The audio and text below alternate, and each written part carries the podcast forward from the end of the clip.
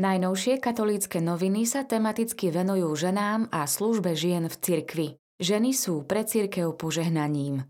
Vysvetľujú, aké miesto a úlohy môže a má zastávať žena v liturgii.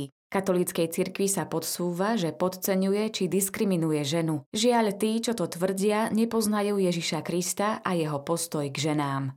Približujú biblické príbehy vnútorne silných žien. Vo Svetom písme síce nájdeme ženy bojovníčky, ktoré sa vyrovnali mužom, no nespomínajú sa ako silné, skôr krásne či dobré. V biblických jazykoch sú dobro a krása často synonymá.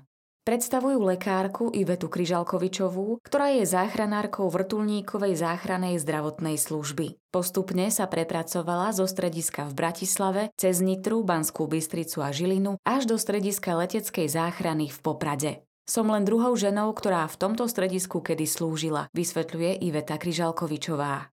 Prinášajú rozhovor s nevidiacou Želmírou Zemčákovou o jej prvej zbierke básní. Jej celoživotnou záľubou sú Beatles, preto nečudo, že aj zbierka jej básní má v názve Lenonovo meno. Želmíra Zemčáková vyštudovala žurnalistiku a pracuje ako korektorka v slovenskej knižnici pre nevidiacich Maceja Hrebendu v Levoči. V hlavnom meste Slovenska sa konali tretie Európske katolícke sociálne dni. Vyše 200 delegátov, biskupov, kňazov, zasvetených a laikov sa v tieni vojnového konfliktu v susednej Ukrajine počas 4 dní zamýšľali nad novým začiatkom v Európe po pandémii. Plné znenie príhovorov, videá a fotografie je možné nájsť na stránkach tkkbs.sk a catholicsocialdays.eu. Európske katolícke sociálne dni boli skúsenosťou synodálneho kráčania, pripomenul po ich skončení výkonný tajomník konferencie biskupov Slovenska Ivan Ružička, ktorý bol jedným z koordinátorov podujatia. Vyplynulo to zo štýlu práce a zloženia programu, ktorý počas 4 dní absolvovalo vyše 200 ľudí osobne v Bratislave a stovky ľudí online z celého sveta. Vojenský konflikt na Ukrajine sa dotkol aj najnovšieho vydania časopisu Slovo. Po slovách šéf-redaktora, ktoré sú inšpirované jeho osobnou skúsenosťou z posledných dní, prinášame prvé vyjadrenia svätého Otca k vojne na Ukrajine. V téme sa vraciame k patrónovi mesiaca Marec a minuloročného mimoriadného roka svätému Jozefovi. Otec Marko Durlák sa zameriava najmä na jeho vzťah k cirkvi.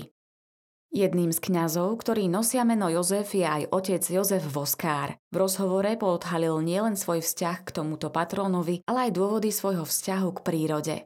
V jednej z nových rubrík prinášame čitateľom fotoreportáž z výroby zvona, ktorý je určený ako dar svetému otcovi. Zároveň prinášame anotácie na vybranú knihu a film.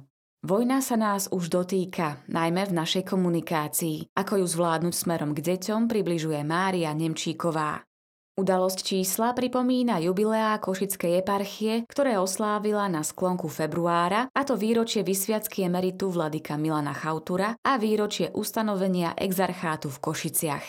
Po predstavení jednej z menej známych gréckych ikon sa môžete vnoriť do modlitby zmierenia, ktoré je dnes tak veľmi potrebné.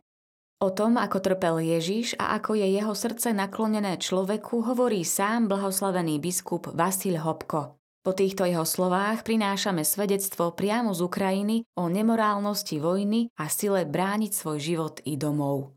Na záver prinášame stručný pohľad na aktivity grécko-katolíckých i rímsko-katolíckých charít na hraniciach s Ukrajinou.